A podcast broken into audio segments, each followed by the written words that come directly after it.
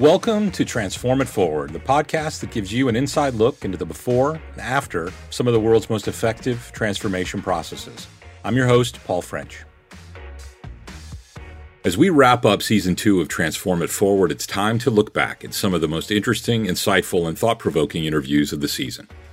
I thoroughly enjoyed each and every conversation I had on the show so far. From content marketing to the events industry, we covered a wide range of topics on the podcast so far all through the lens of the cutting edge transformations we're seeing across the board. It's fascinating to reflect on just how much has changed in the world, even since we first launched the podcast back in 2020.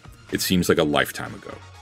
As we close the door on 2021 and we look ahead, I'm counting down some of the most memorable clips from the season two of Transform It Forward. Here we go.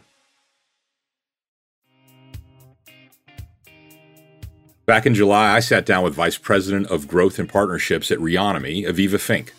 She and her team are using in depth access to property details and analysis to revolutionize the commercial real estate industry. With the world changing a mile a minute, she had an interesting perspective on where real estate was headed post pandemic. One of the main ideas she expressed during our conversation was the notion of real estate industry professionals becoming increasingly reliant on data collection. So I asked her about the specific metrics and indicators they should be looking at going forward. I think that's uh, that's such a phenomenal question because I think that's what everyone's grappling with right now is what alternative data sets do I need to leverage to make smart decisions? And I think people were really coming around to you know using mobility data okay that's going to be helpful let's use demographic data maybe some transaction data now i can build out this profile of different neighborhoods zip codes buildings, census tracts, etc., like however granular they wanted to get, and make really smart investment decisions, and also recruit or or really try to a- attract the right tenants. It was also great for site location on the on the occupier side. Now it's a little bit more complicated because you're like, well, have behaviors just inherently changed? So you're you're trying to marry the data that you have with this unknown where people have been on lockdown so there really is no data and I think that that creates a really interesting challenge, and people are trying to figure out interest ways to work around it. But I do think it's becoming kind of table stakes that if you're trying to be thoughtful and data driven about your investment decisions, you're going to be leveraging multiple dimensions of data to understand consumer behaviors, brand performance, and site location behaviors. And that includes the mobility data, the transaction data, and the demographic data. And I think in terms of each asset class, it's a little bit different in terms of what you're looking for that signals go, no go decision. But thinking about some of the investment decisions that are being made, even in terms of which markets to be in, do you want to stay in you know major gateway cities? Do you want to move to the really exciting, rapidly growing secondary markets? Where do you want to be? I think some of the things that they're looking at beyond some of those metrics I already mentioned are things like number of graduates with degrees in STEM, number of patents filed, just other things that say give signal to the fact that like these are markets where there will be a lot of growth because the labor force is there to support the types of jobs that are becoming increasingly popular and also pay at a specific rate where they're going to be able to pull in talent from outside those markets so that way there'll be continued growth. So I think that those are other data sets that that folks are looking at and definitely should be looking at.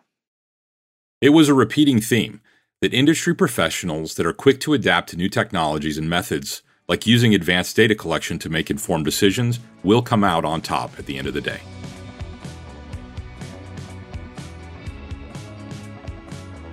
In our next clip, we'll hear from Axway's Chief Technology and Innovation Officer, Vince Padua. Vince echoed some of the statements Aviva made, noting that all successful transformations begin with a strong desire and motivation to change. That seems a little bit flippant, but at every enterprise I've ever been at, every company where there's a major transformation initiative, whether that's a technology overhaul, rearchitecture, or it's a desire to to change the business model and the way that we seek to monetize the software, or how we want to engage with with customers and partners. It starts with really the desire to transform, and that could be there's an existential crisis that your business is under threat and needed to do something to remain competitive, or uh, you see a significant market opportunity that could be near term or even long term that you need to sort of break free of what you've been doing that the model that you've been operating under is no longer sufficient and that you need to do something different if you want to take advantage of said opportunity. So it seems silly, but it, it has to start with a desire. And by a desire, I mean certainly from the top down, right? From the leadership level, from the way that they're going to sort of metric and, and drive the company and a clear vision, right? So you've got to want it, you've got to have a clear way of getting there and how you want to measure it. And then that has to work its way down into the organization. Indeed, a strong desire to uplevel your business and a clear vision on how to get there are two ingredients of a successful transformation. In 2020, we all witnessed the major shifts happening across all industries, and its primary driver, our need to move to digital.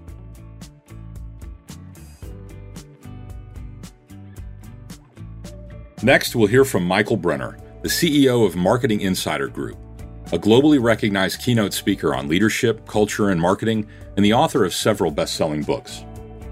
As a CMO, I was really interested in his take on the changing nature of content marketing, and his approach to acceleration of digital transformation in 2020 was in line with some of the best thinking and leadership on the topic.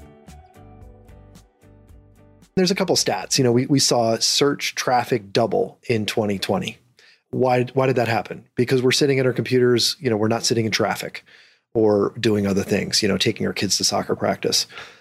In the B2B world, the stat that I love the most is from McKinsey that said that the the importance of digital interactions is 6 to 7 times greater in both some digital transformation studies that they've done as well as in actual primary research that they conducted that they're seeing significantly more significantly more um, weight being put on the kinds of things that we're doing digitally versus a you know talking to a salesperson, which is a classic B two B.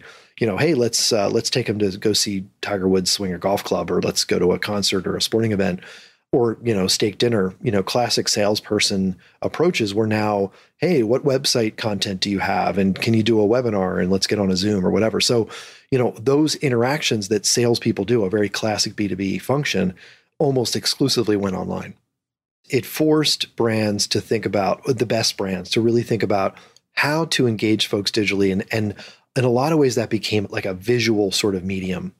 Video uh, you know any kind of experiential you know interactive kind of, a, of an experience even to the point that like you brought a best buy like you know just demonstrating a technology in a video with a real person, you know, not an actor, you know, not in a in a studio setting like, you know, in a living room with a with a flashlight, you know, or something, you know, a selfie camera.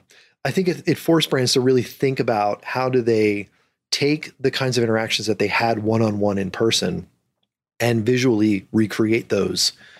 And then what happened and what I think is really interesting is there's a lot of great success stories of brands that did this where they found that they were able to reach, they were able to engage, a significantly more you know higher number of people because they took something that was a one-on-one interaction and they made it available to many people because they thought through what does that look like and how do how do we make that feel like it's a personal interaction. So I, I think that those two sides of that same coin are really interesting. One the strategy around creating visual engaging experiences digitally. And then two the just the whole reason for digital interactions being important is that you can reach more people you know became really evident and it allowed those successful companies to really double down on their success. As michael noted it turns out the pandemic was an opportunity to make lemonade out of lemons an attitude which ultimately served some brands quite well.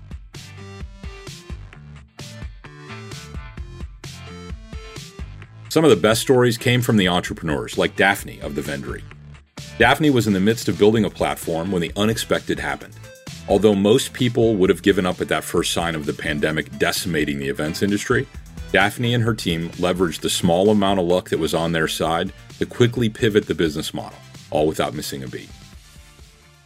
You know, anybody in the events industry will never forget March, April of 2020. And it was just, it was devastating and it was it was personally devastating. Like every day i had phone calls with people losing their jobs trying to advocate to keep on to their jobs whether they were an in-house event planner trying to tell their boss you know hey i can move our in-person programming to virtual. I got this you know keep a spot for me on the team or all these small business venues and vendors that were watching everything get canceled wondering how they were going to like you know keep their livelihoods um, around and so it was really you know it was a really challenging time for the industry. And as we went to the whiteboard, what was abundantly clear was two things people were losing their jobs, and those that still had their jobs were trying to figure out how to pivot to virtual.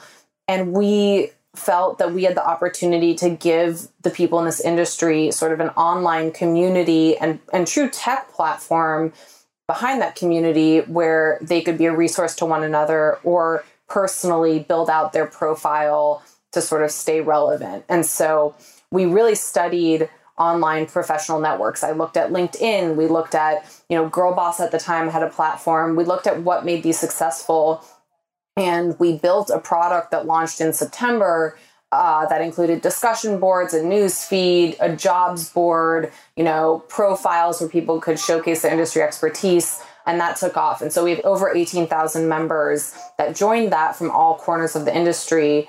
And for us at the Vendry, we weren't making money, but we gained relevancy. We were lucky in that we had about six weeks before the pandemic closed a pre-seed round. And so we were we were lucky in many ways. And I really want to acknowledge that because I would say we actually yeah, many of our startup peers, m- most of them were in worse positions than us because we were pre revenue. We had a team of four people. It was me, a CMO, CTO, and head of community. Very strong, small, nimble team. And we had just closed a small fundraise that gave us, without any revenue, 18 months of run rate. And so we basically had the, I mean, honestly, I think the company would have died if the pandemic had happened two months earlier because I mean, I, I don't think I could have fundraised. The business was just way too early for an investor to want to put money into a live event startup at that moment in time. And so I think we got very lucky there. But we had the luxury of going to the whiteboard and saying, all right, we have money and good people on the team. Like, what do we do? And building a, a marketplace focused around venues at that moment in time didn't seem to make sense. And so we ended up building this big community for the industry. How Daphne and her team quickly change gears to adapt to the situation at hand serves as a testament to the power of remaining flexible and open to change, despite how dire the circumstances might seem.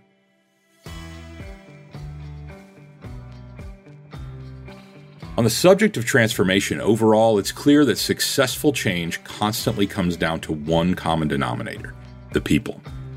If the people that make up an organization aren't on board with the changes, transformation becomes impossible. Jacqueline, the Global Chief Digital Officer at HGC Global Communications, illustrated this point clearly in our episode on transforming telecom. I truly admit, in everything that I've done, it has truly been harder to change the rest of the organization where the culture is quite set in its ways and people are quite set in their ways has been really hard. I think our key has been whoever works with us gets that culture. So they get it from us. And it's the tone we set when you say, okay, we're going to do this. And this is the, you know, a way we work. This is the modus operandi for us. And come and come and experience it. But I think as long as, you know, when you're getting together to create outputs of a transformation, you've got that change in culture, even if it's a temporary change to create that output, I think that's actually a very positive outcome. On a tangible outcome side, I would say the company has actually grown. So if you look at our sector, if you look at it globally, most service providers have probably reported negative growth or a very low growth throughout the pandemic.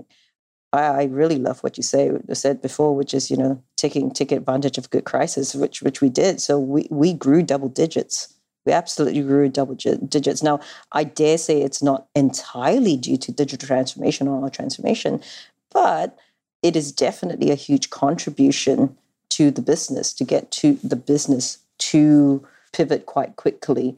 So, you know, on, that's on the tangible side. I think on the not so tangible, which is harder to measure more than anything, is that what I've noticed is that our environment here has become a whole lot more collaborative and you know there's always going to be some sort of conflict or you know some vehement debate you have in, in organizations. That's very normal uh, you know by definition. But i think what i'm seeing is that the teams are able to come to agreements much quicker. They will have the conflict but it's more constructive and then they'll go you know what? Let's just focus on the outcome and let's just move ahead. It's not so much compromise. I, I don't see compromise which is not very desirable for, for me when you're trying to do a transformation because compromise always invariably ends up in some sort of resistance to change uh, down the track. I always like to see more, you know, commitment and voluntary participation in the transformation. And I think that's what I see in a lot of ways. And there's definitely a lot more openness to new ideas. And I think that's really been driven by the fact that we've had to pivot quite quickly. I hope you enjoyed the season two wrap up episode and that you'll join us for more thought provoking conversations in season three of the show. Thanks to everyone who's listened, engaged with, and supported the show since we began over a year ago now. And a big thanks to all of our wonderful guests who've taken the time to share their thoughts and advice with our audience.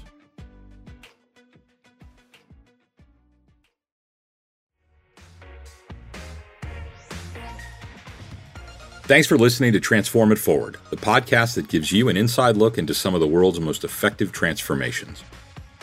If you like this episode, please be sure to give us a five star rating and review on Apple Podcasts. To our valued listeners, we'll be taking a short break, but we'll be back with new episodes early in 2022.